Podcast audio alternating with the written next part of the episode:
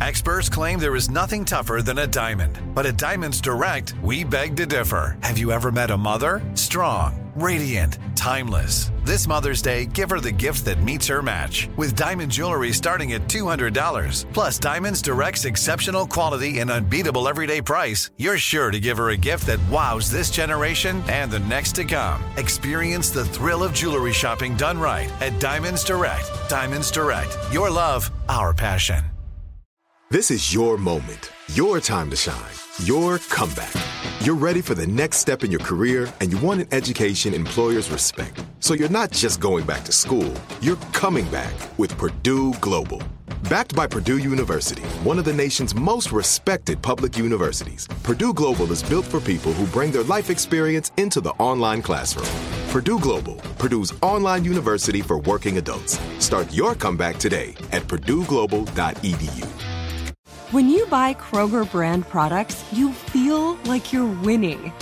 That's because they offer proven quality at lower than low prices.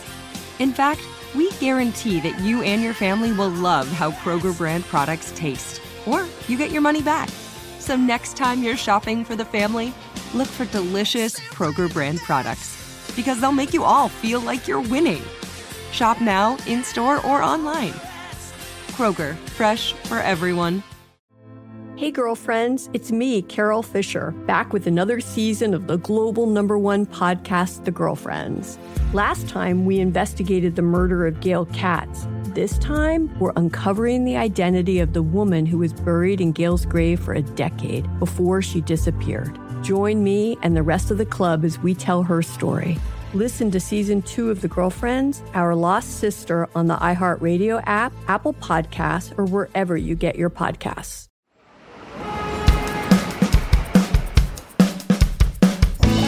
Hi, I'm John Patrick Amedori. I played Aaron Rose on Gossip Girl, and we are rewatching The Magnificent Archibalds.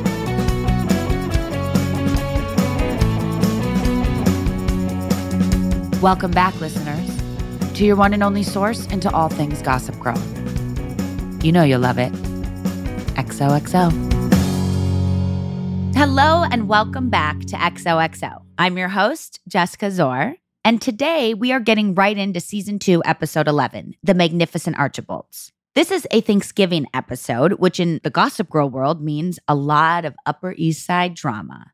This episode is all about what's beneath the surface. Serena hides her past from Aaron, Blair learns that Cyrus wants to propose, and Vanessa gets caught up in the Archibald family's secrets. Joining me in this amazing episode is John Patrick Amedori, who plays Aaron Rose, Serena's artsy boyfriend and Cyrus's son. He was such a fun time on set, and Aaron had some of the best moments in season two. So here he is to answer some of our questions. Can't wait to talk to him. So let's jump right in.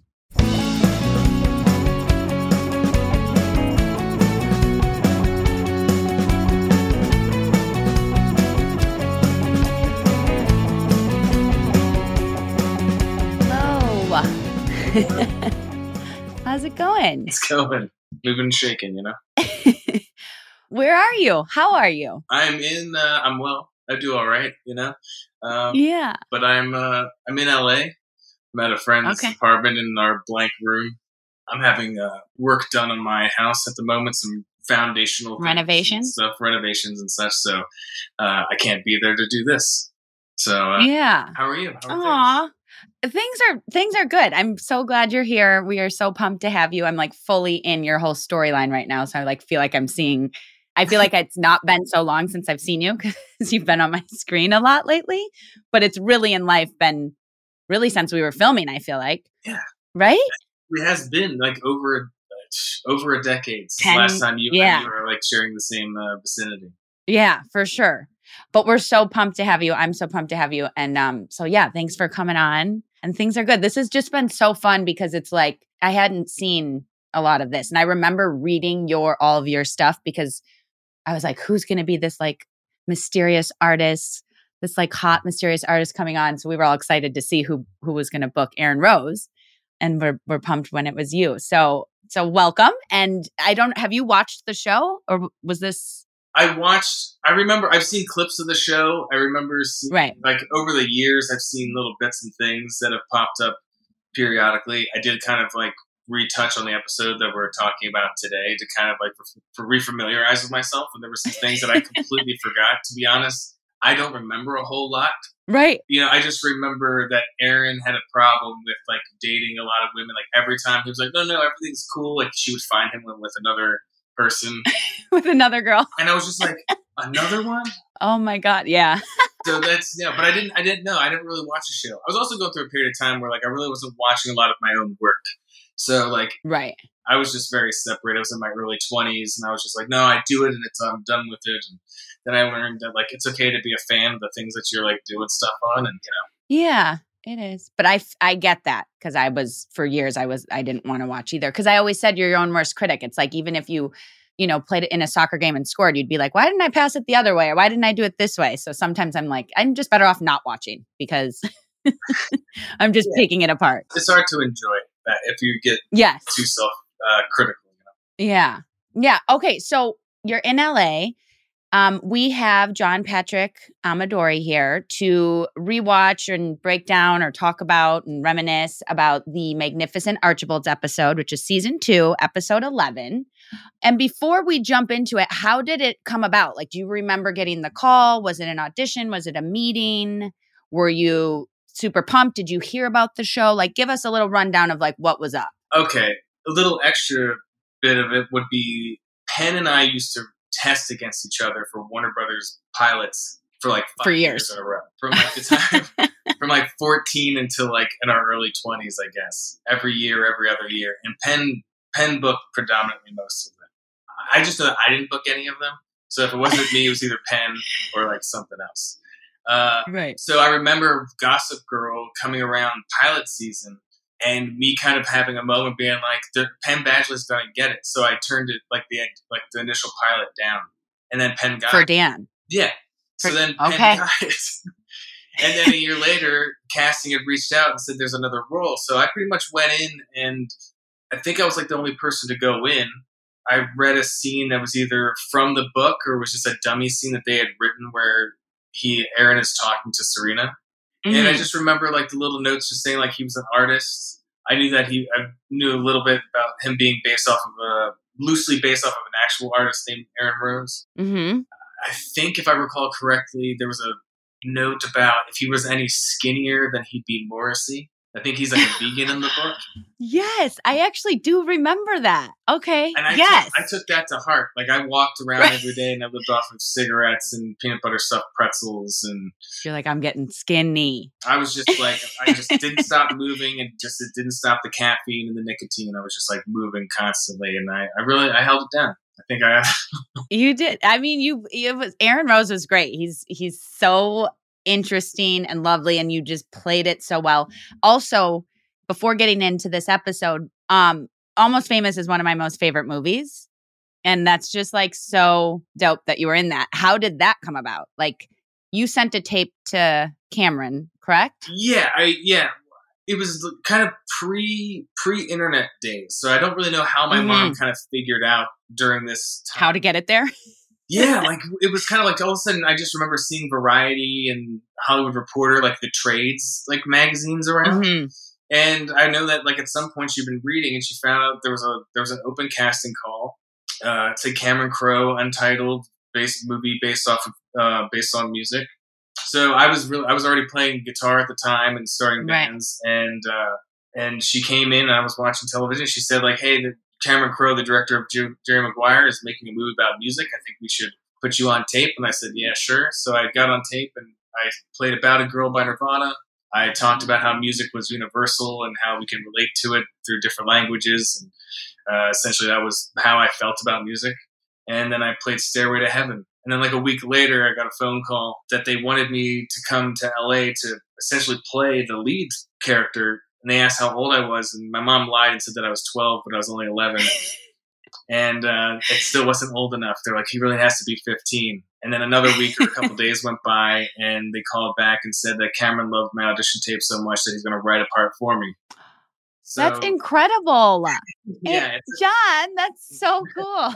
it's, yeah, it's looking back on it, like I just was like, you know, I just went along for the ride. But now when I look back, I'm like, that was a pretty pretty neat, not normal way to kind of like have a to book my first job. But essentially, in a weird way, like I feel like just being myself and kind of following my instincts on things has been probably the the way that I've been able to like carry on for so long. It was just kind of like Right. the like you know the precursor for you know what was to to come ahead. That's like that's so great. I love that. And how did you get into did you just fall you were always in love with music and did you teach yourself guitar, take guitar lessons or what how did that? Yeah, I mean, I was pretty self-taught when it came to like movies and music. I I don't know how I just like I would go to the library and I would just grab CDs and stuff and I would uh, I listened to a lot of movie soundtracks. Like I really loved the movie The Mhm. Crow when I was a kid and there was a lot of like Stone Temple Pilots on it and uh, The Cure did a cover of Joy Division. So I just kind of like at around 8, 9, 10, 11 my whole, my entire world was just about like emotions and emoting and you know Right. creating worlds and stuff. Right. That's awesome. Were you more pumped to get almost famous or Aaron Rose on Gossip Girl? No, I'm just kidding. Don't I'm totally kidding. It's two totally different things. I don't But that's just that's also so cool because you there are such different roles and you know projects and the whole thing. It's just really rad and it's very I'm like I'm like oh my god that was him. I knew that back in the day when you came on. I remember being like oh my god he's in one of my favorite movies. And then because it's just been so far, we've all been so removed from Gossip Girl, I like forget so much stuff. I'm oh, like sure. yeah, like even in the episode. Well, let's get into this. Here we go. Let's get into this. But here's a here's a fan question before before we go. The fan question is if you had to pick an actress to play Aaron's mom, who would it be? Considering that someone plus Wallace Shawn equals Aaron Rose. Which yeah, who who would you have thought or picked? Hands down, Diane Wiest is the only answer ever. Yeah, I love I love that. Okay. That's great. Okay, so here's where we left off. Oh, okay. Here we go. We're getting into the Magnificent Archibalds, season two, episode mm. 11, with John here today, who plays Aaron Rose. Okay, so we left off. Aaron wants an open relationship with Serena. Lily found out that Bart has a background file on her. Jenny wants to be emancipated to start her own business, but Rufus doesn't want to sign the papers. I mean, gossip girl. Okay, and then here is what this episode is going to bring us. Thanksgiving in the Waldorf house gets off to a rough start as Blair finds that her mother's boyfriend is getting in the way of her favorite traditions. Meanwhile, Lily finds herself trying to broker a peace treaty between Rufus and Jenny, and Serena is not quite ready to come clean with Aaron about her complicated past. Vanessa and Chuck come to Nate's aid when he is being forced to confront his father's crimes. Finally, Eric discovers a secret that Bart has been keeping from Lily. Okay. Sometimes I read these, I'm like, this is one episode, not like 10. One episode, there's so much going on. And then it So gets much. resolved, and nothing gets resolved. It's a, it's an Uh, exactly.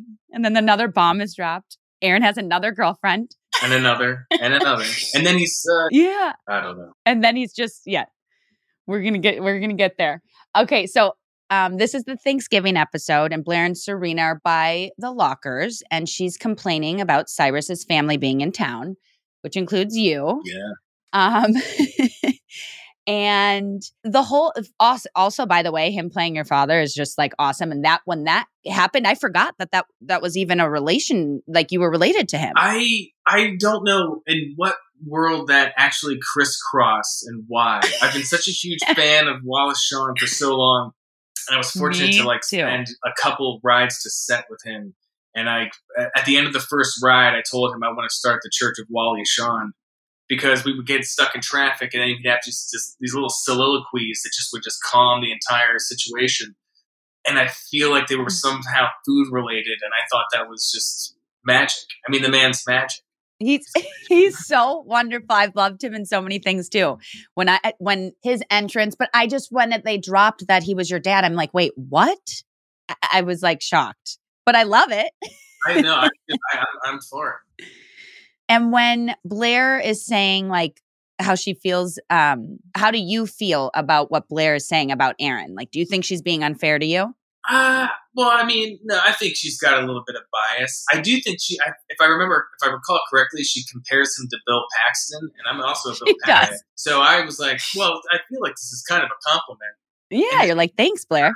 Just a little misguided because she just doesn't understand who he is. Right. but you know, I think she's validated in her kind of you know, she likes tradition. Traditions are fine. He's involved in that. And he's he's mucking it up a little for her. So he is a little bit.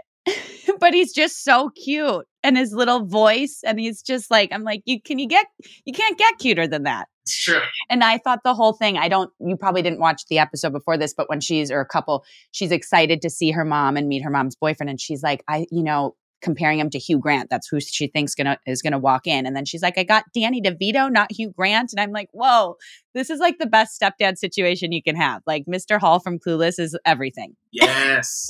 yes. right? I oh mean, he's amazing.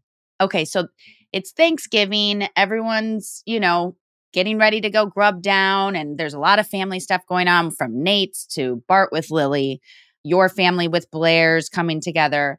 And now Nate's back at school. So this whole family situation with Nate is that his dad has been lying and stealing and like all these things with money, kidnapping and extorting or, something too. Like, yeah. So now, yeah, he's back at school, and Nate's kind of like shut everyone out because uh, you know he was trying. He had this flirtation with Jenny. Then Dan found out, and Dan was upset, and he was kind of talking to Vanessa, and then Jenny went behind her back. So he's now back at school. Um, but in this situation with this family, like, you, can you imagine? Like, I'm I'm torn for Nate because it's like it's your dad, and you like for me, like I look up to my parents and no one's perfect, but I'm, you still like, your parents shine in a different light to you, I feel like, or for me. Yeah. So when all this is going on, I feel like he's still like forgiving and feels bad for what his dad's all doing, but like it's pretty intense. Like he doesn't, he's like squatting at different people's homes. Like I'm like, what? Yeah, when you're, when you're talking about the, the, the things that Nate's father are actually going through, I mean, they're they're they're wild wild scenarios. I can't imagine my folks going to those like you know extremes, but I do feel like right. there's the, the internal battle is the inherent amount of empathy you have for your parents when they do wrong or they rub something differently. You grow up, you start to see your. For me, like I grew up, I started to see my my folks as you know people not just like my parents. So you know, I still love right. them, and you know, they're my my guides. But at the same time, it's like I can see a lot of their faults and who they are and what makes them who they are. And uh, I think what's kind of interesting for me to go in like that kind of how I read into things is Nate having to confront such an outside kind of thing about his father is going to make him realize, you know, what it means to to to be a part of a, a, family and growing up. It kind of makes you like grow up a little faster. And maybe that in turn goes into why like, you know, he's reaching out and finds a little bit of solace in like his little crush on Jenny, you know. Right. Yeah. That's true. You know, we we, we associate our minds and our bodies with different things. If something's missing over here, we go over here, you know. Yeah. I just I'm like I'm mm-hmm. feeling so bad for Nate because he's just like I really feel like he has this big heart and is always, you know, trying to do the right thing and then he you know, the people that he's supposed to feel the safest with is like are lying and cheating and stealing and leaving and it's like fuck those are your parents. You know what i mean oh yeah. he yeah every time he turns around it's like oh really? Like yeah so happens i feel bad but yeah and i i agree with what you were saying and in the sen- and i just i have a 16 month old and a little stepdaughter that's six and there's no book to tell you how to be sure. a, you know a great parent or the right parent you know what i'm saying so I think you when you get older, it's like you were saying, you see your parents as people, and when they do make mistakes, you realize it's okay. Like they aren't right. these perfect people that when you're little you do. You think your parents do no wrong, no harm. They're the you know, and that's just not the reality. And When you kind of get older and you see that, it's it's a little bit of like a oh okay, you know what I mean? Oh, there's a back. I mean, it's what you were saying. Yeah, like oh, you came from place. Oh, you you did things right. yeah. But growing up is silly.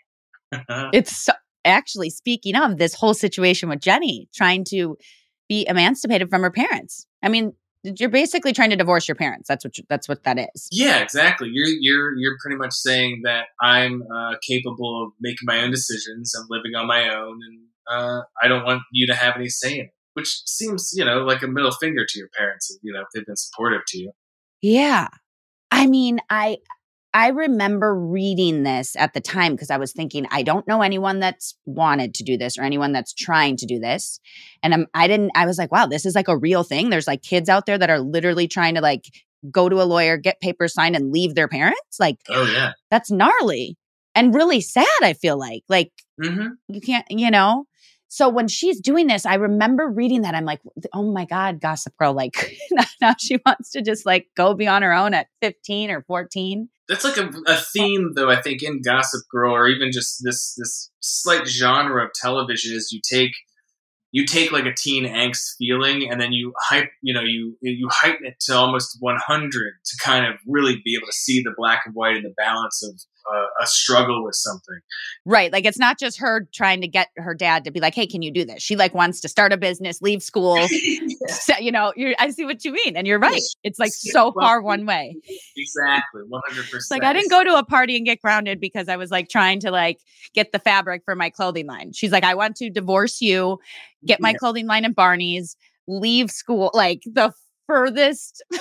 It's so true. It's yeah, but I, you know, I don't know. Yeah, I don't, I don't know if I can. Um, I've had some very supportive parents, and like I said, like you know, they're they're really important in my life. Family is very important. we have always stuck together for still to this day. Like my mom and my grandmother are in town, so I love that. So you know, we're we're very close. So we talk to each other every day and that sort of thing. So I know I did. I was around other kids that were very independent and didn't have the same relationship that I had with my folks. So you know, it, it happens. But like I said, like it's just the yeah. happening of like what is like, hey, I want to get a job and I want to be able to take care of myself, so I'm not reliant on you. Versus, I want nothing to do with you, and you can't tell me what to do. You know, right? That's, that's pretty wild. And when she's like, when she's in shock, when they're in like this office, her and Eric she didn't obviously know because it's also that it's that age where you think you know more than you do and you don't understand it until you're about 10 years later maybe not 10 but like but there's there's a weird balance between that age where like you think that everything is permanent but also yep. at the same time like you don't understand like how much of the future is going to last you know uh, yeah and everything isn't so black and white and as dramatic or you know urgent. Everything is real urgent at that age. Like you need it now, you need it this, every like don't you think? I know. I, I, yeah, I agree. I think there's a very urgent is like is a really good word for it. I used to call it impatience. Uh, yeah, that too. You're just yeah, you just want shit now. Like it's like come on, come on, come on, and you don't think things through. Like Rufus the, is a really great dad. Like he really is. As yeah, a single dad, I feel like he does a great job. So I'm like, oh, she's not seeing like how much he does care and what he how supportive he really is. Mm-hmm. But at that age and how determined she is and how the urgency is so I need it, need it, it's like washes that away. Well, feelings are very the impulsive feelings of a teenager definitely outweigh the, the logistical kind of mindset that you eventually grow into as an adult, you know. Yeah. So yeah, I think yeah, that's something too. There's a rebellious nature to you know, not wanting to think that you know more than your parents. And sometimes like we're we are like we do know something our folks don't when it comes to our own bodies and our own minds and like what we're doing. But, yeah. You know, sometimes we just don't have that kind of like sit back and like let me hear from your side and then I'll make my decision later. Right. No, we don't. Question. If you could go back for like a year to like that age, would you do it? Or are you like happy it's over, done? It's a it's an odd question because it's like I do feel like as you get older, life just gets better. Like even in my 30s, I've liked it more than my 20s. But I, I, don't know, like when I'm watching this show and uh, like even just like the falling in love and the fashion and the things, I'm like the things that aren't like as dramatic and yeah. Well, I think you know, I think yeah, I think the the the sensation of nostalgia is definitely stronger than the actual like will to want to go back to being a teenager. Yeah, that's fair. And, yeah, yeah. being around other teenagers who don't know what they're talking about, but make you feel like you don't know what you're talking about, and not feeling where you belong, and you know what you want to do, but you don't know how to express it to anybody. It's a very confusing, interesting time. It is, and then it's like all of a sudden you are out of high school, and it's I mean, you're still figuring shit out through your 20s, through your 30s, through life. I'm in my mid 30s now, and I, I still I have no qualms whatsoever about ne- announcing that I have no idea what's going on at any given moment. That like I don't know. There's just stuff that I have. I don't know anything about it, and I like I'm totally okay with that.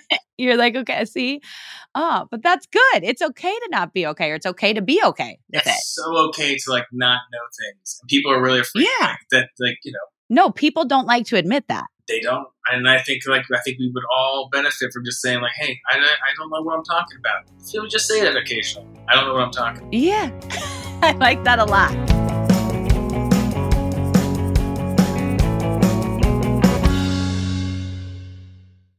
The wait is over. The Chi returns May 10th on Paramount Plus, and the stakes have never been higher. Everything changes on the South Side when a new threat comes to power in the Showtime original series from Emmy winner Lena Waithe. Battle lines will be drawn, alliances will shift, and danger lies around every corner, leaving everyone to wonder who they can trust. Visit ParamountPlus.com slash The Chi to get a 50% discount off the Paramount Plus with Showtime annual plan. Offer ends July 14th. Subscription auto-renews. Restrictions apply. This is it. Your moment. This is your time to make your comeback with Purdue Global. When you come back with a Purdue Global degree, you create opportunity for yourself, your family, and your future. It's a degree you can be proud of, a degree that employers will trust and respect. Purdue Global offers working adults like you over 175 flexible degree programs to meet your specific career goals. These include associate, bachelor's, master's, and doctoral degrees and certificates. Purdue Global degree programs range from nursing to business to communication and more. Whatever your interest, we have the degree that will move you forward. You have the knowledge, you have the experience. Now it's time to get credit for the work you've done and earn the recognition you deserve with Purdue Global, Purdue's online university for working adults. You know you're worth it. We do too. So don't wait another second to get the degree that will take your career to the next level. Start your comeback today at purdueglobal.edu. It took 11 years to get to this sale. The Knix anniversary sale is on now at knix.com. Celebrate the intimate apparel company that has reinvented products for real life with one of Knix's biggest sales of the year. Get 30% off all leak-proof apparel from the number one leak-proof brand in North America, including period underwear, swimwear, activewear, and more. Millions of people have made the switch to Nix leak-proof underwear, and there's never been a better time for you to try. Save 30% on super comfortable, machine washable, and great looking underwear that's perfect for periods and light bladder leaks. Choose from a variety of colors, styles, and sizes, from extra small to 4XL. You can even match your leak proof underwear with an incredibly supportive and comfortable Knix wireless bra. Don't miss this chance to stock up on your Knix favorites or try something new. It only happens once a year at Knix.com. That's KNIX.com for the Knix anniversary sale. Hurry, the sale ends on Monday, May 13th. Go to Knix.com. That's KNIX.com. Hey, girlfriends, it's me, Carol Fisher. I'm so excited to tell you about the brand new series of The Girlfriends.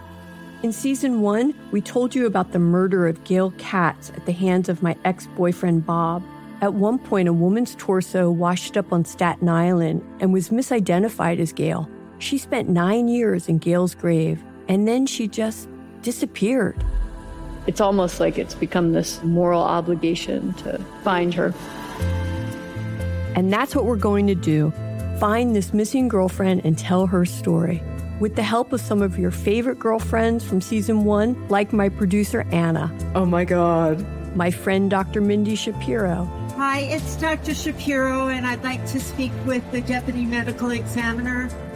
And of course, Gail's sister, Elaine Katz. Having no closure, it kills you. Join us as we try to solve a 35 year old cold case it's not going to be easy, but it's going to be one hell of a ride. what? I can't believe this. Listen to season two of The Girlfriends, Our Lost Sister on the iHeartRadio app, Apple Podcasts, or wherever you get your podcasts.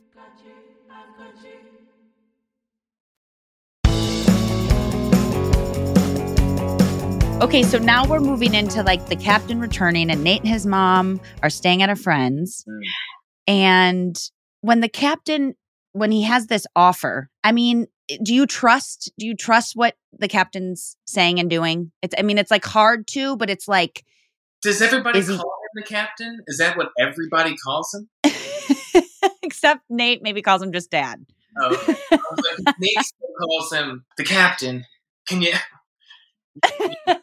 He's, uh-huh. he, nope can't trust him i was like no we don't, we don't trust that he's got his own kid calling him the captain so right now that you know, but I think I'm like, you're in the Caribbean, which by the way, everything you got going on and you're chilling in the Caribbean, I'm like, even when their shit's bad, sometimes I'm like, that sounds pretty nice. Oh yeah, I know. we got to go to a private island to escape the law. Yeah. you know. Okay. Yeah. Oh shucks, Dad. It was like when he was like squatting at his place on the Upper East Side, but he's just going to go to his ha- Hamptons home. I'm like, Nate, that's you're pretty. You're doing much better than 99 percent of the people in the world. you have two homes within two hours apart. I mean, we you're good. Those champagne problems. Champagne problems is exactly what it is. Because that being said, he may have the house on the Upper East Side. His dad may be, you know, in the Caribbean and then this house in, in, the Hamptons. But as you see, everything's falling apart. So all the money in the world is not even building a good foundation for for this kid in high school right now. I mean, this is gonna this is gonna fuck Nate up a little bit for a minute. I yeah, I think so. I didn't continue to watch the show after this, but now I feel like Nate might be like my favorite character because he's kind of the yeah. guy he oh he seems to be the guy who's always trying to make the good decision, and the world is always crumbling around him. And he's a boy of privilege, and but he has like an emotional tur- like turmoil around him. Yeah. Oh my I god, you're like so right on the nose. I, I yeah. I mean, I agree. I didn't articulate it that way at all since I've been watching, but that's exactly how I would like to say it. So Fantastic. right on. And then okay, so now we're coming. Aaron's coming up soon. So Serena calls Blair from Aaron's studio and says that she's worried that he's seeing another woman or that you saw an- another woman earlier that day. And here's the thing Aaron with Serena a couple episodes ago when you got introduced, and I'm like, I get it why she likes him. I mean, like, he's hot, he's mysterious, he's an artist, he's his muse. Like, there's all these things going on. I'm like, it's it's dope, it's rad, it's amazing, I love it. And I'm like, but my thing was at one point, I'm like, if Aaron was like seeing all these girls, maybe just tell her from jump because that's maybe, and I'm not meaning what's the norm. People to each their own, whatever you want to do but she ends up like having all these vibes and feelings for you that she's willing to try that because the Serena that I've been watching and knowing and when I was working on the show and you know reading the scripts and all the things I'm like Serena's not doing that. She's not sharing her man. You know what I mean? So at first I'm like Aaron just tell her. From jump I think you need to like tell her. But but then he's like I'm just living my life. We haven't had the conversation. It's that kind of gray area in a relationship. You know, when you start dating someone, it's like, well, they didn't ask me if I'm seeing someone else. So I don't really have to tell them, but it's like, yeah, but if they're like giving you all this energy and stuff, you probably owe it to them, maybe. You know what I mean? Yeah, no, I think no, I agree. I I I believe that nearly almost every like problem, uh, argument is all from stemming from like miscommunication and or non-communication. So I agree. I think that like maybe he should have said it up front. You know, she's going to wind up. You know what she goes through, and because I think actually the only thing that I it's previously like she didn't. There's an episode where Serena like gets really drunk and she's doing drugs or something. Was that did that happen before this? Yes, it was before your Right. character came in. Yes. Gotcha. well, you know, in the be in a couple episodes when you're kind of being introduced, and it's the very beginning where we find out you guys went to camp years. Oh yeah, Before- a motorcycle with the girl, and she Yes. shows up after she was just like she was just there, and he's already cooking dinner for someone like the next day. I remember that. My, my, Yeah. But what I think they did a good job of, because I did not ex- see it going to where it was, where you were, you know, dating all these different people and an o- kind of not an open relationship, but open relationship, you know, open relationships. So when you got on the motorcycle, I thought, oh, he gave her time. She didn't figure out the riddle. She didn't come back to him. So he's moved on. And people don't move on from Serena. So here's going to be a whole thing that's crashing Mhm. down for Serena in the Gossip Girl world. And that's why the show I think is so good because looking back, I didn't, I hadn't seen all these things. So I'm like, they have so much shit going on all the time. And I still was like, oh, he's just moving on. And then I'm like, wait, he's in like so many more episodes. You fall more in love with Aaron. You want Serena to, I mean, I, I was like, date him. And then especially in this episode, when later on, when you, we'll get there in a second. I don't want to Oh, jump yeah. too far forward. It just made me so happy. I'm like, oh, he's like going to just dial in with her now. And I just liked that. But, Yeah. um, do you remember all that stuff? I remember, I remember kind of judging how like Aaron was coming about. I didn't know that he was going to be, you know, such a polygamist. I was, and that you know, me as John, like that. So wasn't me. I was pure monogamy. You know, Right. it was, it was like my first long relationship at this point in my life, and so playing that kind of character, I I just remember thinking while reading the script of things, I just like, oh, I just have to play it straight and kind of oh, this is just how things are, which I felt right. I was hoping was the right way to go about it because it wasn't a direct, you know, uh, something I could directly associate with, you know, in like my regular life.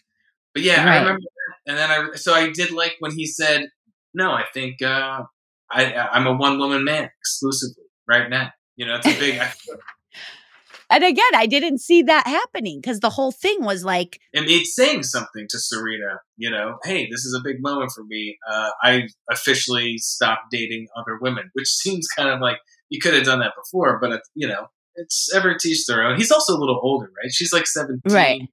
20. It's, it's, yeah, this is a, you know, oh, he's been, he's like been sober and stuff for a while too in this scene, right? Yeah. it's like, what is, I don't know. And all of a sudden I was remembering like, oh, what is this age difference here? Because Blake and I are roughly like the same age. right. And I don't, it doesn't really say, but you definitely feel Yeah. older than Serena. Like Aaron feels like he's like, you know, been around the block a little bit, a little, you know, he's traveled, you know, like he's, A little bit of you're not in high school Yeah, yeah. It's a little bit. Of and you didn't work. just graduate. He's an artist. He's got his own loft. He he gets paid to do the thing that he loves to do. He has installations. He's conceptual. You drive a motorcycle. I mean, You- Exactly. He rides it like a like seventy two like BSA or something. It's like you know, yes. which is like left right foot clutch too. So it's like you know he's a talented guy. Look at you dropping down the facts with that. I would have never known that. That's okay. Are you into motorcycles? Oh yeah, I ride motorcycles. Okay. Question about that when you had to drive away on that. Did you actually, or was it a stunt double? Because on set, they're always weird about shit like that. Yeah, it's funny because there's only been two times on set where I've showed up and there was either a like a stunt that was occurring and we didn't talk about it beforehand. So no one asked me Mhm. if I could ride, and I didn't sign anything about being able to do stunts. I don't think because it's Gossip Girl. How often do people really do stunts on the show? Um, so yeah, I got there and they had me get on the motorcycle. I, I just started learning at the time. Like I haven't had a license and I hadn't ridden like anything other than like a really small dirt bike in like ten years uh, at that point. So I was just Mhm. like, no, I'll let the guy pull out. Plus, I'd never ridden with anybody on the back, so I decided to like stay away from it. But uh, yeah. yeah, but I remember being like pretty pretty stoked on the bike, and it's an old school bench seat, which is so my first bike was a Triumph, which mimicked that old style, and uh, Right. yeah, it was pretty rad. I was pretty excited. That's very cool.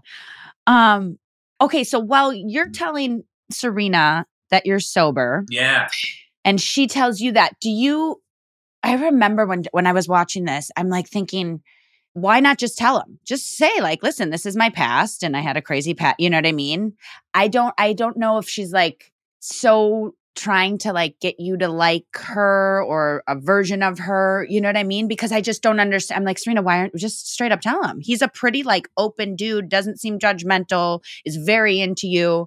You know what I mean? It's not like Aaron was coming across where she was going to be like, I used to drink, and you're going to be like, bye. Oh yeah, I mean, obviously he used to drink too, and he stopped for whatever reason he did. He was obviously either drinking too much or just decided like he was doing it to fit in or whatever his reasons were, and he decided like, hey, I'm better not doing it. So she would have just said the same thing. But I think maybe it comes from a little bit of the fact that he just said, I'm going to be exclusive with you. And then she is afraid of being judged. And her being a little younger too, thinking that, like, oh, well, if I just jump on his bandwagon immediately, then we don't have to talk about it. And I think, you know, it's, it's that's the two sided thing there. She's, he, he just said, I want to be exclusive with you. She doesn't want to mess that up. And uh, they're also just people wanting to keep things to themselves. Yeah.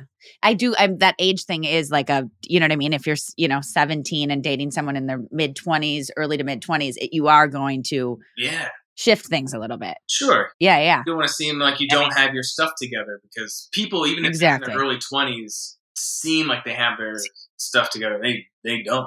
I Right. what I'm doing tomorrow. exactly. Um, okay, so while that's going on, Eric finds out that Bart Bass knows like things on the family, like has a PI and and goes in with Chuck and sees the whole like yeah. you know this like what are they called? The the, the files, Not with the lock, the safe. the safe. I could not think of the word. Um, and there's like gold bars in there, like. Oh no! But and there's when he finds out, he goes, "Is this a sat phone? Like a satellite Yeah. phone?" And I was like, he's excited the fact that like, oh, I can make a call from anywhere without roaming. And I was like, the date, this show is so dated compared to today. That's so true. There's so much funny. Oh my god! Up, but I'm like, oh my god. But I'm also like. it's true. But I'm also like in this moment when they're like looking in here and there's files with everyone's names, you know, from Serena to Lily to Eric. I'm like, who, uh, Bart Bass, who are you? I know you're a millionaire. I know you have this empire, but like, really, who, who are you? Or who do you think you are? Like, who does that? You know what I'm saying? I'm like, he's entitled, man. He's an entitled guy. I mean, who feels like they're that entitled to like everyone's like personal, private, like background shit? Like, come on. Yeah, it's too much. I just feel like no, like you know, it's respectful. Like even that conversation about like should Aaron be mad at Serena for not fessing up to drinking? It's like, well, at the same time, I can't judge somebody for whatever reason they decided to like disclose that. Maybe it, you know, it really hurts, whatever. And like, you know, if I find out something, maybe hopefully they'll tell me in their own time the way that they want to tell me. It's not really my place to say how they do it. So this guy going into every, like deep diving into everybody's nooks and crannies is really invasive to me, and I don't like it. I don't like it, madam. Yeah, it was messed up. I'm like, what? Oh man. And then you're like, no wonder Chuck has these like issues. You know what I mean? Like his dad's like looking into stuff. And listen, if you're doing that, you, you feel judged no matter what. It doesn't matter what my past is. I could have a clean, live in a glass house and whatever, which no one does. But like, no matter what it is, I feel really judged and violated that you thought it was okay to do that. And like, why are you doing it? oh, yeah. It's like, you know, it's ridiculous. It is. It's absurd. It's insane. Okay, so now your dad, Cyrus's family, your mm-hmm. family is Cyrus are, you know, at the Waldorfs and Blair's just like really she's tripping over this. I mean, she, I feel like there's she's like torn. She wants to like him because he's so likable and lovely, but she like can't and she and he makes she like can't do it. You know, and that's like that's important. Yeah. It, it's very important. Yeah.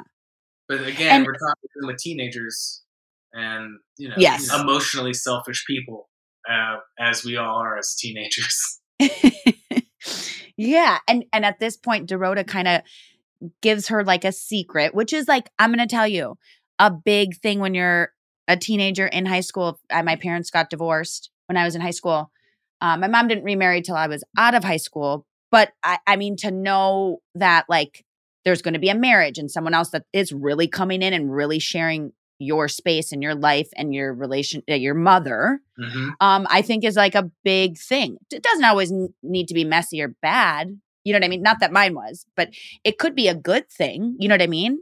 Like he does really make her happy but i still think in that teenage year it's like a very heavy thing to take on because it's it is it's a lot it's a lot of stuff. Change is a really big deal. I mean even as an adult change can be a really really big deal you know? So if you know yeah. as a teenager like i was saying earlier we feel like things are permanent.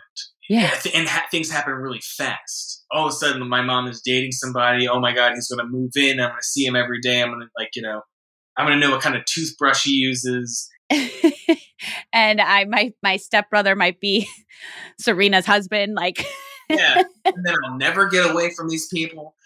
Yeah. you know, Serena and I stop being friends and the he's still gotta bring her over. I mean it's a this is a mess. It's a it's a it's a puzzle. It it is. How about then now when Lily finds the papers that Jenny wants to present to divorce her parents, essentially. Right. And Rufus is like tripping. He's like, I just don't know where Jenny's been. We can't find her. I mean, as a parent, that's like my worst nightmare that my child would want to have nothing to do with me. Yeah. And can you imagine if I didn't see it coming? Like if my if my child was, you know, an asshole and everybody knew it. Just kidding. I'm just being very no. yeah. yeah, I mean it would it would hurt it would hurt my you know, it would definitely hurt my feelings. I don't have I don't have children, but I remember yeah. there was a movie I think with Drew Barrymore in the '80s or late '70s where she divorces her parents. You know so. what? Eric mentions that in the movie. Uh, something differences. Oh, um, reconcile. What is it? Some yeah, something yep. differences. Is it reconcile? It's nineteen. Yep, 1984. It's Ryan O'Neal, Shelley Long, and Drew Barrymore. Yep. He tells Eric tells him that when they're with the lawyer, she's made me watch it 15 times. So funny that you said that. That's so silly. Yeah, I remember watching or seeing a lot of that movie, you know, a couple times in my like youth youth, and I didn't really understand it. My mom had you know explained to me what it was about, and the thing about that is that Drew Barrymore's character is very young. She's like six, seven, eight, nine years old. Like she's a young kid. Oh, whoa! She's not a teenager. Right. So you know, it's kind of interesting. So I think that's why like that story is what it is. But um, yeah, I mean, I you know, you would you would take it to heart. I mean, nobody likes rejection in any capacity, and when your child, right. you know, the person you're supposed to protect doesn't want you to protect them anymore. You know that. Yeah. That, that's that's a that's a heartbreaking thing heartbreaking. And then Lily has the information. So she's got to deliver this information to Rufus, who's she has a, obviously a special place for in her heart, obviously cares about Jenny, but is also a mother. Yeah. So to know, like, if I had to call my, you know, someone I care about dearly and say, hey, your child, uh, you know, they're trying to be done. I mean, like, that's a really tough position to be in, too. And I think that Kelly really sees, she knows that Jenny really is a good kid at heart and she just doesn't she's just in that it, she it's the urgent thing i think with jenny. But she also just knows like this is going to crush rufus. He's this single dad that tries so hard to give these kids this good education. They're going to the school on the upper east side yet they come from a totally different you know walk of life. Absolutely. So i feel like that was like a tough situation you know what i mean? Like for lily and eh, to have to tell that to rufus i, I mean oh that's tough I couldn't handle it. No. How about can you handle your run in with, with Dan and Rufus then that comes up next? Which, by the way, you look like you could have been Rufus's son. You know what I mean? I guess you did say they called you to go in, but all in this scene, I'm like, wait. Yeah, I did. I I, I can see the resemblance. Absolutely. I just want to yeah. point out a little funny note about this scene is that when they they come around the corner and I, as Aaron Rose, I'm looking at two cans of like holiday peanuts and I'm comparing them, but they're both the same exact can. Did you notice that when you just rewatched it or on the day? I remember I when I rewatched it, I saw that and I remember they were like, you know, you're just looking at stuff. And I remember them saying, "Hey, can you lift those like whatever you're looking at higher?" And higher? I saw that, and I for some reason I thought it'd be really funny if like this idiot was just looking at the same things and comparing the same cans of nuts together. So they're just the same. He's comparing the same. It's the same can. It's the same. It's literally the same can. They're identical cans, and uh, he's comparing them for price or sodium or something. Weight. I don't know what he's doing, but I thought that was really funny. They're like, it is funny. like, he's looking at two of the same things. I think we shot that in an actual grocery store. They just threw up some like lights, and then we shot it in like three takes or something. Was it a grocery store in Brooklyn in like Dumbo? I feel like it might have been. I, I don't know sure. why I think that. but I feel like I don't know if our trailers were there and I was in the next scene. Mm. I just remember it was a really cute grocery store too. I remember being like, I like this. Yeah, it was. It was really small. It was really quaint. It was really cute. And I remember it was a day in which like it was almost like, hey, we're going to shoot this scene really quick because we got bigger fish to fry. And it was just like, you know. So yeah. Like, okay, I'm looking at nuts. I'm gonna find out some stuff about my girlfriend that I don't think is uh, very nice that this guy's telling me about. Yeah.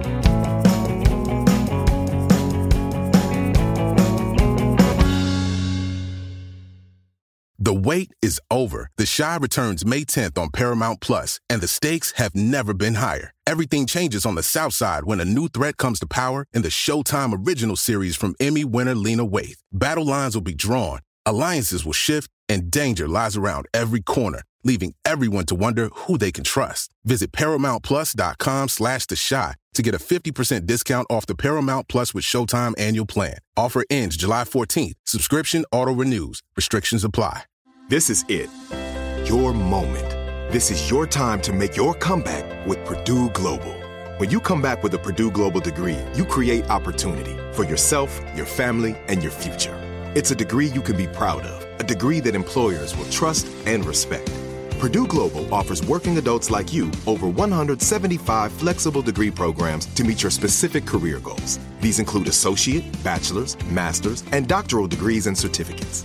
Purdue Global degree programs range from nursing to business to communication and more. Whatever your interest, we have the degree that will move you forward. You have the knowledge, you have the experience. Now it's time to get credit for the work you've done and earn the recognition you deserve with Purdue Global, Purdue's online university for working adults. You know you're worth it We do too. So don't wait another second to get the degree that will take your career to the next level. Start your comeback today at purdueglobal.edu. It took 11 years to get to this sale. The Knix anniversary sale is on now at knix.com. Celebrate the intimate apparel company that has reinvented products for real life with one of Knix's biggest sales of the year. Get 30% off all leak-proof apparel from the number one leak-proof brand in North America, including period underwear, swimwear, activewear, and more. Millions of people have made the switch to Knix leak-proof underwear, and there's never been a better time for you to try. Save 30% on super comfortable, machine washable, and great looking underwear that's perfect for periods and light bladder leaks. Choose from a variety of colors, styles, and sizes, from extra small to 4XL. You can even match your leak proof underwear with an incredibly supportive and comfortable Knix wireless bra. Don't miss this chance to stock up on your Knix favorites or try something new. It only happens once a year at Knix.com. That's KNIX.com for the Knix anniversary sale. Hurry, the sale ends on Monday, May 13th. Go to Knix.com. That's KNIX.com. Hey, girlfriends, it's me, Carol Fisher. I'm so excited to tell you about the brand new series of The Girlfriends. In season one, we told you about the murder of Gail Katz at the hands of my ex boyfriend Bob. At one point, a woman's torso washed up on Staten Island and was misidentified as Gail. She spent nine years in Gail's grave, and then she just disappeared. It's almost like it's become this moral obligation to find her. And that's what we're going to do find this missing girlfriend and tell her story. With the help of some of your favorite girlfriends from season one, like my producer Anna. Oh my God. My friend Dr. Mindy Shapiro. Hi, it's Dr. Shapiro, and I'd like to speak with the deputy medical examiner. And of course, Gail's sister, Elaine Katz. Having no closure, it kills you. Join us as we try to solve a 35 year old cold case. It's not going to be easy, but it's going to be one hell of a ride. what? I can't believe this. Listen to season two of The Girlfriends, Our Lost Sister on the iHeartRadio app, Apple Podcasts, or wherever you get your podcasts.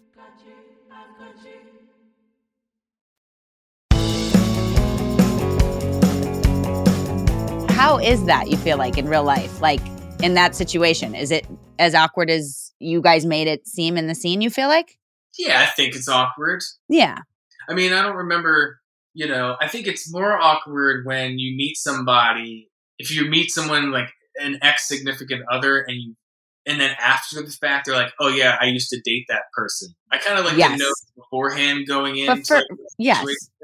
Not that it really makes a huge difference, but I just No, but it's better to not be in the dark. It's just like then it, there's it doesn't make you feel weird. It's like I already knew, so it's fine. It is what it is. I totally agree with you. So yeah, I think it is awkward. Obviously, Dan and them have a past. You know, the way that Penn plays Dan is a, he's so naturally like nonchalant about you know things. Yeah. that, that Aaron isn't so nonchalant about, but he's nonchalant in a different way. So and I, I always kind of felt that like Aaron was kind of the butting of heads is more about their both nonchalant demeanor and both of them thinking Yeah. like, oh, this guy's an artist and he's actually super laid back. F him. And then you've got Aaron who's like, yeah, but this dude's like her age and like they've been friends and has known her for years and they actually have been together for a while and uh, he's really cool and that like laid back and uh, F him too. Right. Yeah.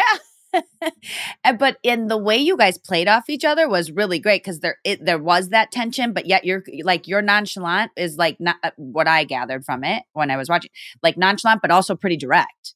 It was wow, but uh, that was a really I thought you guys' chemistry and that whole like tension in that scene was really really good. I thought, yeah, don't- I, I mean, we. I think I can't remember how many scenes that I had with Penn, but like I said, like I've known Penn for a long, long time, and we used to like Right. play Incubus songs together. Like we used to like guitar and sing Incubus, and then uh, then he moved to New York, and I didn't see him for like a while, and so and we you know we spent a lot of time. Like we're both two mellow cats, and Yeah. like music. We got on pretty well, so I think I think what bleeds into the scene is probably just like us being able to like hang out and play off of each other a little bit. yeah.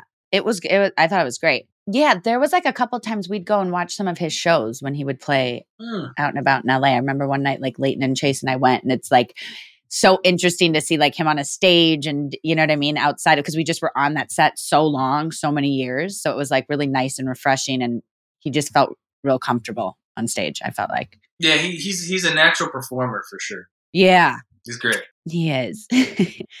okay, so now we have Nate runs into Vanessa at the gallery and he is giving her a box of Pixie box set CDs. Yes. Which by the way, let's talk about CDs for a minute because you're you're an age where like you had CDs, right? Yeah, absolutely. I mean, you had to like make sure you had like a CD player at home when you eventually got a car that like it had a CD player in it. I was like so OCD about them getting scratched, like they You needed to go. have the, the case, and you had a line, Yes. you know, slip them in the little sleeves so you could flip through them, and you had it memorized. So, like, I mean, like, yeah, the organizing in which we had to do to have keep our CDs in order, and then I, did you ever have like the friends who would get the CD players that like they hooked up into the car, so it was like an aftermarket part, and they would have like a CD changer in their trunk. So you'd have to like get the trunk before you got the the six car, of them. And you would put six CDs in, Yes. then get in the car and travel, and that's what you chose from. And I thought that was, that was just normal. It was just kind of like, Yes. We can listen to that. I had a three changer radio stereo thing. Yeah, Yeah, I forgot about that in the trunk of the car. Oh my god, that just brought back so many feelings right now. I'm like thinking of all my friends in high, like Mike Emmer from high school. I'm like, oh my god, he had that. John Mandel. Oh my god, amazing. it's a trip. It really is. We've come a long, long way. We really have. Remember the um cover? Like you would take out the little booklet of the cover of the thing, and you could open Oh, it up, yeah. and it'd have like the lyrics of the song and different photos. I mean, wow, Th- this was like a real It was a whole moment. product. It was a whole thing. It had photos and the liner notes and people they thanked and who produced and who was on different records. Yeah.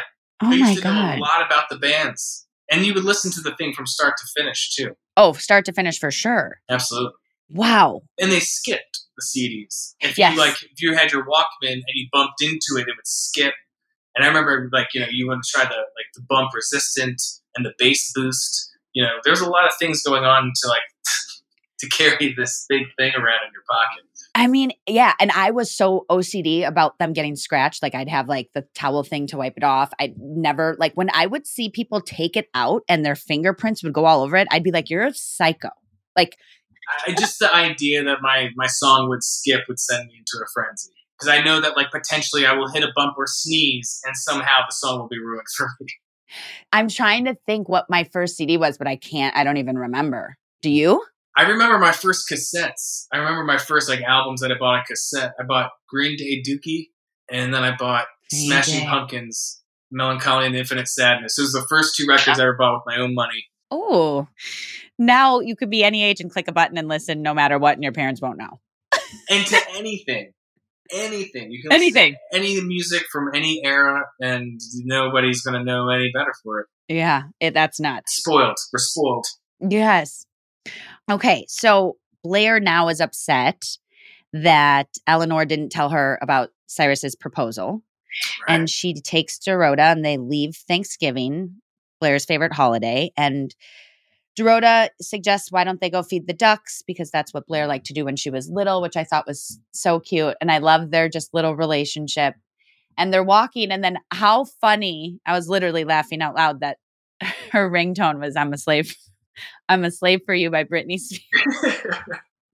I was dying. I'm like, come on. It's pretty. It's pretty fantastic.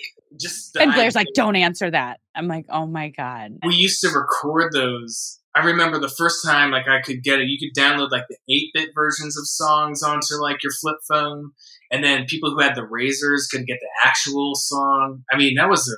That was a I didn't real- ever do that, but I kind of wish I would have. I had some like weird eight bit version. Like it sounded like Nintendo playing Pantera for like a long time, and like a Queens of the Stone Age song too. And I had it for like a, way too long. But some people fancy with it. I didn't really have too much stuff going on. I'm surprised that's not more of a thing now. Or is it? Like different ringtones? Like if we used to be way more. I, don't. know, Maybe, maybe, maybe. I don't know. Maybe I'm just out of out of the loop. But I think the personalization of things seemed very important at the time.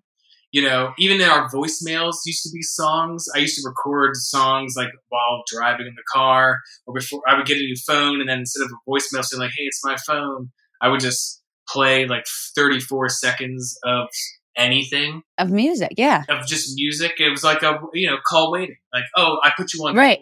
Oh, you know the beep will happen at some point. I'm gonna do that. I think. just wait for the beat, but enjoy the music for a moment. um, okay, so now we're back at the penthouse, and there's chaos. You're there, and Dan has brought up Serena's past, and Serena is telling you that Dan's lying. And you know what's funny? Because I've I've obviously watched it more lately than you probably have. I didn't realize this back in the day when I was working on the show. Serena's uh, always seems to be getting caught in a lie, even if she's not lying. And Dan's like, just say it. Right. So I feel like this is a moment where it's Serena is says that Dan's lying, even though it was really her that was lying. Mm-hmm. Um, I just felt like I'm like Dan's probably like, here we go again, Serena. Like you should have just told him that you haven't been sober that long. Um, but what did you think about when she gives you the the history folder from Bart Bass? Well, uh, he doesn't read it, right? He decides that. I think you know what. No. Maybe that's something that, he doesn't read it. He gives her and says like, "I don't need to know it." And I think I don't remember what he says exactly, but it maybe it alludes to like how I actually am as a person, where it's like you can tell me that a lot of stuff happened to you, and then you can unfold that stuff at your own pace when you feel comfortable to do it. You know, sometimes you know, I've met people that give you a lot of information all at once. I know people that have held stuff back, and you know, everyone deals with their traumas or their triggers or whatever it is differently. So I feel like you know, I think it's a very adult or you know, just a very self-aware kind of move to say, you can tell me when you want to tell me because I like who you are now, and that's something also that happens. Like you grow older, and it's not. I don't really care who you dated or what you did or what what that is. Where people when you're a teenager, that stuff is very important. Right. How many how many people have you kissed is like like one of the first right. questions you ask somebody that's 16 years old. You know, and it's kind of like I don't really care. Right. Exactly. we all got lips, we all got faces, and uh, you know. Right. Yeah. Oh my goodness. Oh my gosh, I'm like looking. There's like still so much that happens in this episode, and it's like a- almost done, but so many things like drop again. It's like so much. Rufus it's just like nuts. When Nate confronts his dad, do you think at that point when Nate and his dad, he's like talking about like I'm, you know, I'm sick of living in this like mess that you've created for us. Like, did you think he was going to turn himself in? No, I kind of that the captain. No, I didn't think so. I think I, I, I always was under the impression the captain is kind of a coward, and I think that's why like Nate stepping up right there is the kind of talking to that his father needs when you're that yeah. it's almost one of those reflective on what we were saying earlier like when you're when your kid kind of knows more than you do or is more self-aware of like what needs to kind of happen that's a, it's an eye-opening thing. So yeah. I mean there's that thing going on and then eric finds out from lily where they're sitting in this restaurant on thanksgiving not with you know yeah. that she was in you know that at 19 she kind of was going through what he just went through from trying to take his life. And he's kind of obviously shocked by it because he's like, why, when I was going through this and fighting this and all these emotions and figuring things out and not wanting to talk about it, you know, with the world and the way that that whole Upper East Side is so gossipy and clicky and all the things, to have this big, heavy, dark thing that you're fighting and then your mom went through it and doesn't mention it to you. I mean, like, I was literally like pissed for Eric. I'm like, why wouldn't you say that? It's not like you, he went through what you went through. I mean, I know everyone's path is a little bit different, but I, I'm like, Lily, why wouldn't you have said something? Yeah, I, I would think that by opening up, I think especially when you're going through dark times like that, you feel like you're alone. So that's that's the thing. To know that someone else is going through something similar or whatever doesn't always help, but it, it definitely can, especially if it's your mother. Yeah, I just I maybe not yeah, it may not always help, but I just feel like when it's your mother and it's your son and that's you know what I mean? Like that to me, I'm like, wow, that's wild. But again, it's like what you said earlier about Serena not telling you with the being sober or drinking rather, is maybe Lily had her reasons. And we I shouldn't judge her for that. Maybe she there's a reason mm-hmm. why she, maybe there she was protecting him in a way or that a way that, you know. So there's probably something there. I just remember that was another shocking moment for me. I'm like, wait, what? You went through that? And we know what Eric was like fighting, and you didn't mention it, but no, you know. listen, when I was younger, during that almost famous era, I was quite chubby and I had long hair, and people used to call me girl and make fun of me a lot. I had my ear pierced, and Hmm. I got a phone call from my grandmother, and she said, uh, "She goes, John Patrick, I hear that some kids are giving you a hard time." And I said, "Yeah." She says, "Do you know what the kids used to call me when I was in school?" I said, "No." She said, "Amadorky." Aw. And I was like, that's not nice. She's like, no, it wasn't. But you know what? Doesn't matter. And I was like, that's right. It doesn't matter. So Mm. Yeah. Oh my God, your grandma's so cute. she's she's fantastic. You know, she saw me going through something and she wanted to kind of say like, hey, kids are goofy and they do the wrong thing. And that made me feel better. So I, I the, Right. wanting Lily to open up to her son who's going through a, almost an identical situation seems kind of like a miss a misstep on her part. And I also agree that it's hard to not judge somebody because I you know I think being judgmental and judging people for their mistakes or whatever is it's not necessarily conducive to a healthy relationship. So Right. it's it's it's a really tough line there. You know, whatever her Mhm. reasons are, especially as a parent. Right. I just also was like, wait, that was in that folder. I there was a part of me that's like, do I want to know what's in everyone's folder and everyone's pat? Like, you never know on this show. they bring out some skeletons on this show. Um, and then okay, so now we have Blair and Dorota are still walking around the city and they run into a crying Jenny, who when Jenny has some of these emotional breakdown scenes, I'm like so feeling for her. I'm like, oh my God, you know, like she she's a little she's lost. Like literally, like she wants to leave her parents. She's at this age. There's a weird thing going on with Nate. She's not sure if she pissed off Vanessa. Dan's upset with her. It's, there's just a lot going on.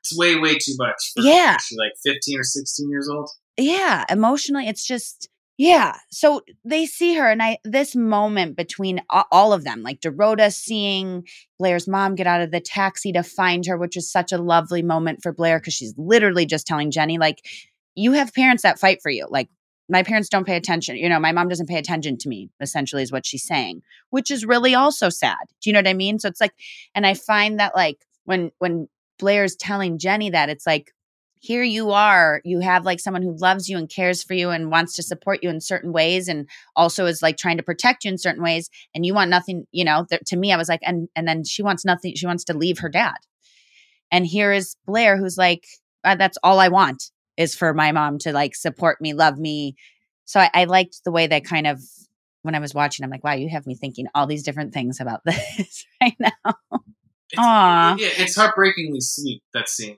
Yeah, when she puts the coat over Jenny, like, and Dorota's just always so cute. Absolutely.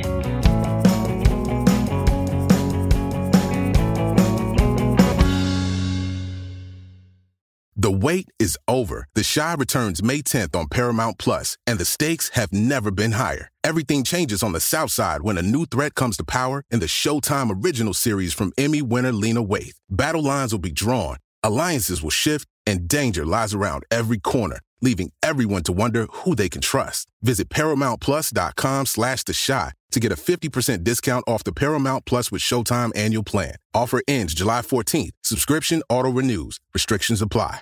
This is it. Your moment. This is your time to make your comeback with Purdue Global. When you come back with a Purdue Global degree, you create opportunity for yourself, your family, and your future. It's a degree you can be proud of, a degree that employers will trust and respect. Purdue Global offers working adults like you over 175 flexible degree programs to meet your specific career goals. These include associate, bachelor's, master's, and doctoral degrees and certificates. Purdue Global degree programs range from nursing to business to communication and more. Whatever your interest, we have the degree that will move you forward.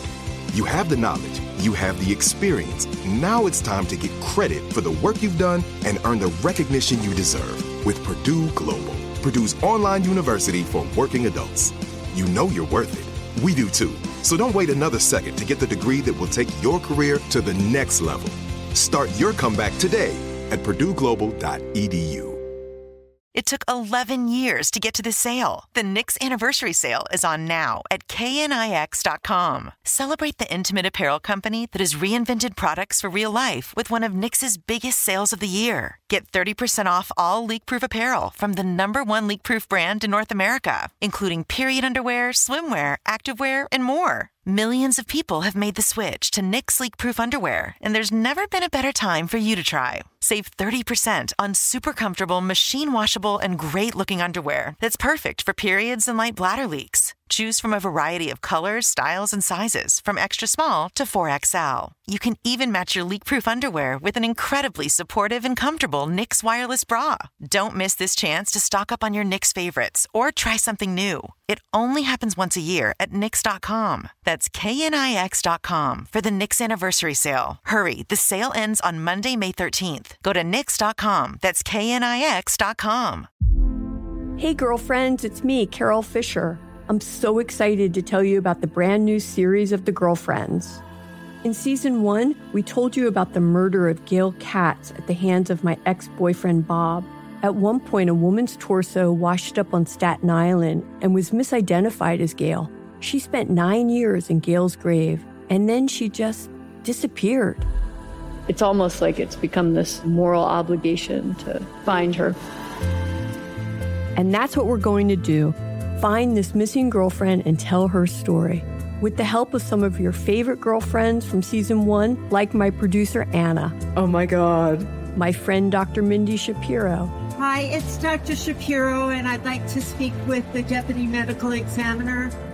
And of course, Gail's sister, Elaine Katz. Having no closure, it kills you. Join us as we try to solve a 35 year old cold case. It's not going to be easy, but it's going to be one hell of a ride. what? I can't believe this. Listen to season two of The Girlfriends, Our Lost Sister on the iHeartRadio app, Apple Podcasts, or wherever you get your podcasts.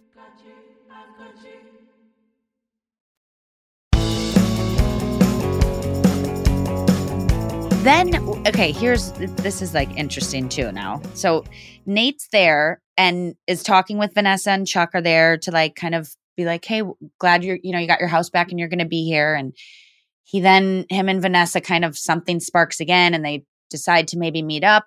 And, you know, he says, I haven't heard from Jenny in a while. And she's like, okay, yeah, maybe we can, you know, hang soon or whatever. So cut to they then we get to the Humphrey loft and and Dan and Rufus get there and they're hoping Jenny's there and she comes around the corner. I started crying. I'm like, oh my God, his baby girl's there. She comes around the corner, she rips it all up. It's fantastic. Yeah. And then um Vanessa's there and the whole like I was like, wait, what's gonna happen with this like the mail? I remember when Dan was like bringing up the magazines. I'm like, that's kind of a weird moment to bring it up. They're just getting right. Even just tell her later. So I'm like, wait, oh yeah, she's going to see the letter from Nate that he wrote in the mail. And she sees this letter, and what the funniest thing is, is when she, when Vanessa decides to get up and go read the letter, I'm watching it, and she opens it and reads it, and it's not my hands. I'm like, those are not my hands. 100% someone else did the insert that day, whether I was like filming another scene or left for the day. But I rewound it three times. I'm like, that's so weird because I would have never remembered if I, if you know, they filmed me. But I was actually shocked that I didn't, I, I couldn't remember if she actually opened the letter or not. And then when I, when she was leaving the table, I'm like, oh shit, Vanessa does. Cause that's not something Vanessa would do. Like there's times where she could have opened computers and looked and doesn't Mm-hmm. and like, you know, peek around it and she just didn't. So I always kind of, you know, that was me. I'm like, that's, that's great, Vanessa. That's like a nice quality to have. And here she takes the note and opens, opens it and reads it. And I'm like, whoa, okay. And I'm like, in you know how Gossip Girl is, I'm like, oh shit, shit's gonna go down in the next couple episodes now. Oh yeah. So yeah, I was a little. Did you think she was gonna open it, or did you remember? I was I was I was a little shocked. I didn't remember it at all. I was shocked though. Yeah, I didn't either. Uh, The only reason why I'm not shocked is because what you just said. It's almost like the writers know how to take you in one direction, and then when you think like, oh, everything's to be hunky dory, like they they make your Yeah. character do something in which like, oh, I wouldn't, I would not have done that with the character. There's a whole avenue Right. to take. it. Right. it's insane. We also have talked about this a lot, doing the inserts because there's so much stuff on the phones. Oh yeah. We, if you found out that you had to be at work, you know, for another four hours doing inserts, like your hand on like a your elbow on like a pad. It, used to, it had to be so perfect, like Yes, tilted a little to the right. focus, like how far away, how close. the Yes. touching, the moving. I mean, I, I, I feel like I've gotten pretty good at it because Right. it's such an essential part of being on television these days. Is using phones It- and stuff. Yeah. How about that? Like, there was a time where you wouldn't have a scene where there was a phone in it. I feel like I asked some friends years back that were writers, I'm like, how much does that change? They're like, everything. You used to have to like have obstacles to figure out how you were going to get, you know, figure out the conflict and the solution and all these things, or figure out what the conflict was and do this to get that. Now you just are like, oh, text the person or Google it or do that. They're like, so you, it's so much actually more difficult, is what my friend was saying. And I'm like, that makes sense. Yeah, I was watching something the other day, and someone was leaving a voicemail for somebody, and it was a split screen, and the person was ignoring the phone call for whatever reason. But then the person, instead of hanging up the phone and then texting them what they said in the voicemail, they like waited and were like, "Well, hopefully she'll call back." I was like, "No, no, no, no! Send the text message and send an email. It's urgent. This is a life and death situation." Exactly. And it was like that was a, that was a huge plot hole to me. I was like, "We have the means. Like Exactly. we have the means. We can build." Let's go. it's so true. Well, I I jumped before when when I said that she uh, Vanessa saw the letter. There's a moment though back where your whole family is, where Blair's dad is there to kind of give his blessing about your dad to marry Eleanor, which I thought was so cute. They like turn and then you see her like Blair's dad like pop around the corner. I'm like, that's so sweet and cute. And he has the like that. largest pumpkin pie I've ever seen. Oh my god. uh, Literally, I've ever seen. I'm like, who? wh- Where'd you get that? It's a hubcap for like a F one fifty or something. It was so big, John. You're so right. Holy crap.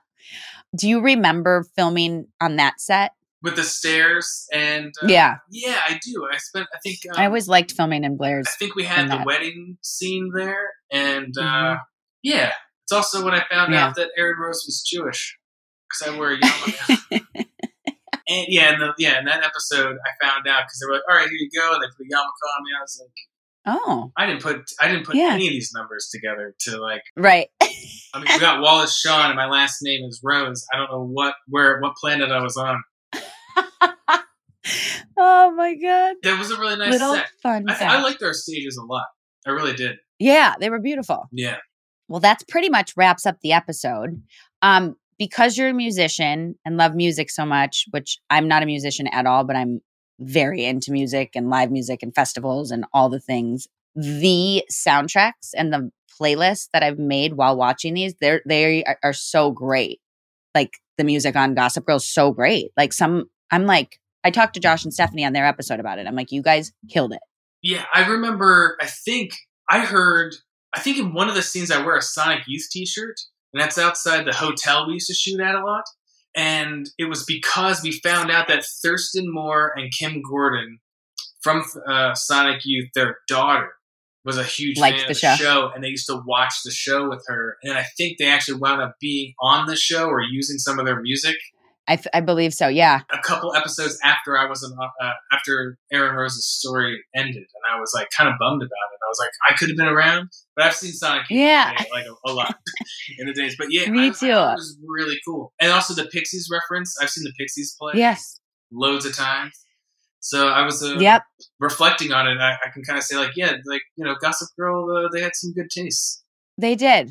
And it went all over. I mean, it would be the poppiest song and then some like indie band that I'm like, "Wh- I forgot they even had this song. And then it would be some like weird, like French song. And I'm like, this is dope too. Like, I just, it was like right on that. I like it, like it so much. Every time I'm like watching an episode, I'm like, I'm making this a playlist, I'm adding this. And then I'm like, wait, I forgot about them. I have to go back and like dig out my CDs. I would rewatch the show just for the playlist to Yeah. of, like rediscover some old stuff. yeah. I should, I'll send you a couple. Oh yeah, fantastic. That I've made. I mean, it's literally me shazamming and then adding it to my playlist. it's literally just from the show. But um, yeah. Okay. So here is our Gossip Girl closing quote. As the end of another holiday draws near, I'd like to take a moment to list all the things I'm thankful for. I'm thankful that no matter how dark things might get, old friendships can still be rekindled. I'm thankful for new relationships that help us realize how far we've come from who we were and how close we get when we can really be ourselves. I'm thankful to know that no matter what they say, you can go home again, whether it's your home or not. But the thing I'm most thankful for, how even the most giving of days, people can still do something unforgivable. Sign, Steeled, delivered. I'm yours, XOXO, Gossip Girl. whoa, whoa. Well done. Man, yeah, I feel like shit's really about to hit the fan with with V and J and little J, like all the things. But uh, and I don't remember really. So I'm like, that's what's been so fun. Like I get to go like be like, what what did they do or what happened or does she end up dating Nate or you know? It's so fun because it's just been so long and so many storylines. You know, like everyone hooked up and everyone did things in you know on the show. Like so. Anyways, I'm I'm looking forward to seeing what happens. It's very very exciting. Yeah. Yeah. Okay, so let's talk about Dear White People if you want to. How was that? That was I yeah, I loved working on that show. It was probably what we did four seasons over five years, and we all grew up. We're all like in our late twenties. We're all in our mid thirties. You know, we've been through everything Mhm. together, and we were kind of our own little our little punk rock show. You know, we had our little circle. We walked in like the outsiders at every event together, like arm in arm, us against the world, sort of thing. No, it was really great. I really miss like the writers and Jaclyn Moore and Justin Simien, the creator and showrunner of the show for the last couple seasons. Like, you know, been a huge influence on just kind of helping me kind of just be more present with things. You know, it was a, it was Yeah. a really good uh, experience, not not just as a you know performer, but on a personal level.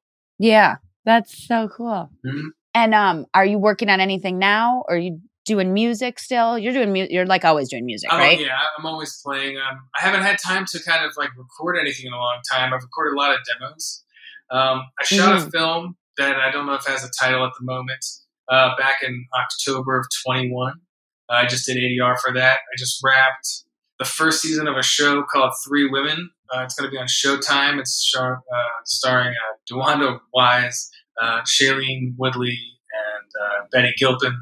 Uh, Blair Underwood's also on. Amazing. Yeah, it's a it's a what a- spectacular cast. It's based off of a nonfiction novel, so it's based off of the three women and about their encounters of like their relationships and stuff, but also semi autobiographical. The Shailene plays about the writer and how she's writing the book, and I play her love interest on that. And we just wrapped that, and uh, hopefully that'll be out in like November. Yeah. Oh my God, I'm so excited. I love that. What good come all of you, all of you together. That's just like some magic there. That's so cool. it's it's amazing. I mean, because these days, you know, we don't do real table reads; it's all Zoom related, and Mhm. uh, like they make the silly Zooms unsilly. Like they just, you know, we sit down, we read it. Betty Gilpin is crying through like laughing fits because her character is just out of control, and she brings it all. And you know, Dewanda's in the same thing, and I just you don't feel silly about performing, and it's Right. a really really great experience working on that. Wow. And this is called Three Women. Three women, yeah. Okay, I'm very excited. It feels like it's like right up my alley, and like I'm fans of all. Yeah, I'm very pumped. yeah, I really believe uh, there's something in it. It's you know, it's a show about traumas and judgment and judging ourselves and self awareness and how we deal with our own stuff. And uh, you know, it's it's from the woman's perspective and uh, a woman's gaze dealing with the male gaze and how that affects. It's it's you know, I, I feel like I've been very fortunate to work on projects that are also learning experiences. You know, I, I enjoy people, Yeah. and this is a very like uh, it's a very human show. So I I, I, I Yeah. don't, you know, I, I think you'll like it a lot. Yeah, that's awesome. I'm very excited. Oh my gosh. Yay. I have my new show. I'm like be waiting. I'm like I'll be the first person to like tune in.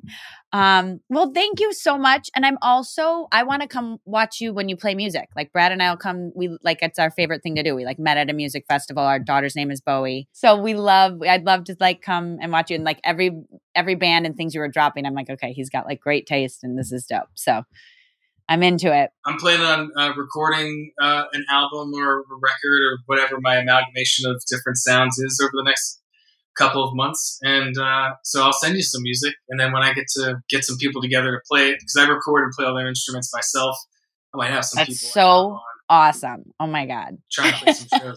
Absolutely. That's so great. I'm I'm for sure coming. So, and thank you for coming on. This was great. This was like so great. Thank you so Yeah, it was fun.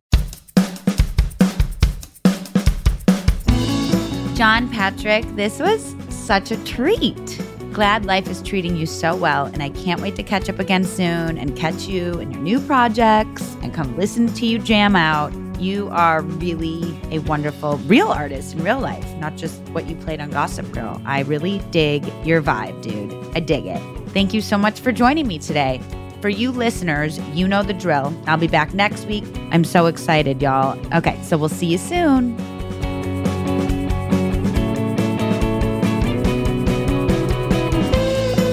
XOXO is produced by Propagate Content and me, Jessica Szohr.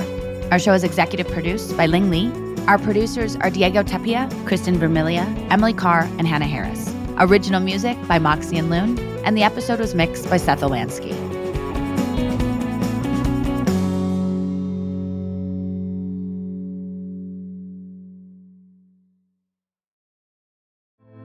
Hey, girlfriends, it's me, Carol Fisher, back with another season of the global number one podcast, The Girlfriends. Last time, we investigated the murder of Gail Katz. This time, we're uncovering the identity of the woman who was buried in Gail's grave for a decade before she disappeared. Join me and the rest of the club as we tell her story. Listen to season two of The Girlfriends, Our Lost Sister on the iHeartRadio app, Apple Podcasts, or wherever you get your podcasts. I'm Diosa. And I'm Mala. We are the creators of Locatora Radio, a radiophonic novela, which is a fancy way of saying a, a podcast. podcast. Welcome to Locatora Radio, Season 9. Love at first listen. We're older, we're wiser, and we're podcasting through a new decade of our lives. This season, we're falling in love with podcasting all over again. And getting to the heart of our stories. We're going places we've never gone before, and we're bringing you along with us. With new segments, correspondence, and a brand new sound. Season 9 is kicking off with an intimate interview with Grammy Award winning singer songwriter Natalia Lafourcade. What's giving you hope right now? Well, when I see what music does to people, it gives me a lot of hope. If you liked Locatora before, you're going to love season 9. Subscribe to our show and you'll see why Locatora is your prima's favorite podcast. Listen to Locatora Radio as part of the My Cultura Podcast Network, available on the iHeartRadio app, Apple Podcasts, or wherever you get your podcasts. The Black Effect presents Family Therapy, and I'm your host, Elliot Connie. Jay is the woman in this dynamic who is currently co parenting two young boys with her former partner, David. David, he is a leader. He just don't want to leave me. But how do you lead a woman? How do you lead in a relationship? Like, what's the blueprint? David, you just asked the most important question. Listen to Family Therapy on the Black Effect Podcast Network, iHeartRadio app, Apple Podcasts, or wherever you get your podcasts.